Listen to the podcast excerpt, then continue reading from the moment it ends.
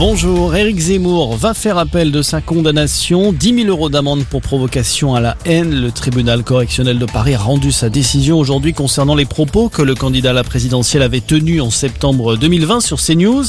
Il avait qualifié à l'époque les migrants mineurs isolés de voleurs, assassins et violeurs.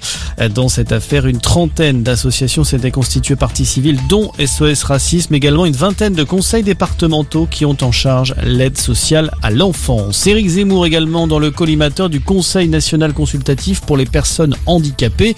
L'organisme a fermement condamné aujourd'hui les propos tenus par le polémiste en fin de semaine dernière. Il avait déclaré vouloir scolariser à part les enfants en situation de handicap dans des établissements spécialisés pour en finir avec cette obsession de l'inclusion selon ses mots.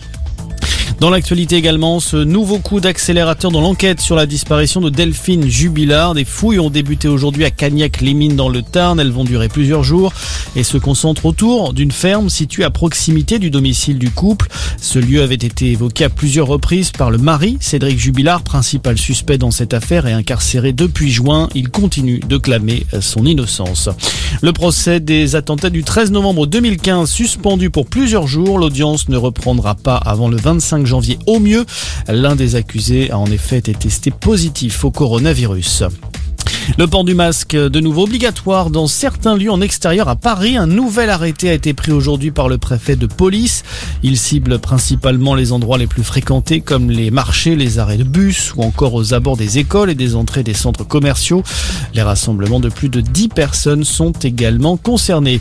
Et puis du handball ce soir avec la suite de l'Euro masculin. Dernier match du tour préliminaire pour l'équipe de France qui affronte la Serbie. Rencontre à suivre à 20h30. Voilà pour l'essentiel de l'actualité. Fin de cette édition. Très belle journée à tous.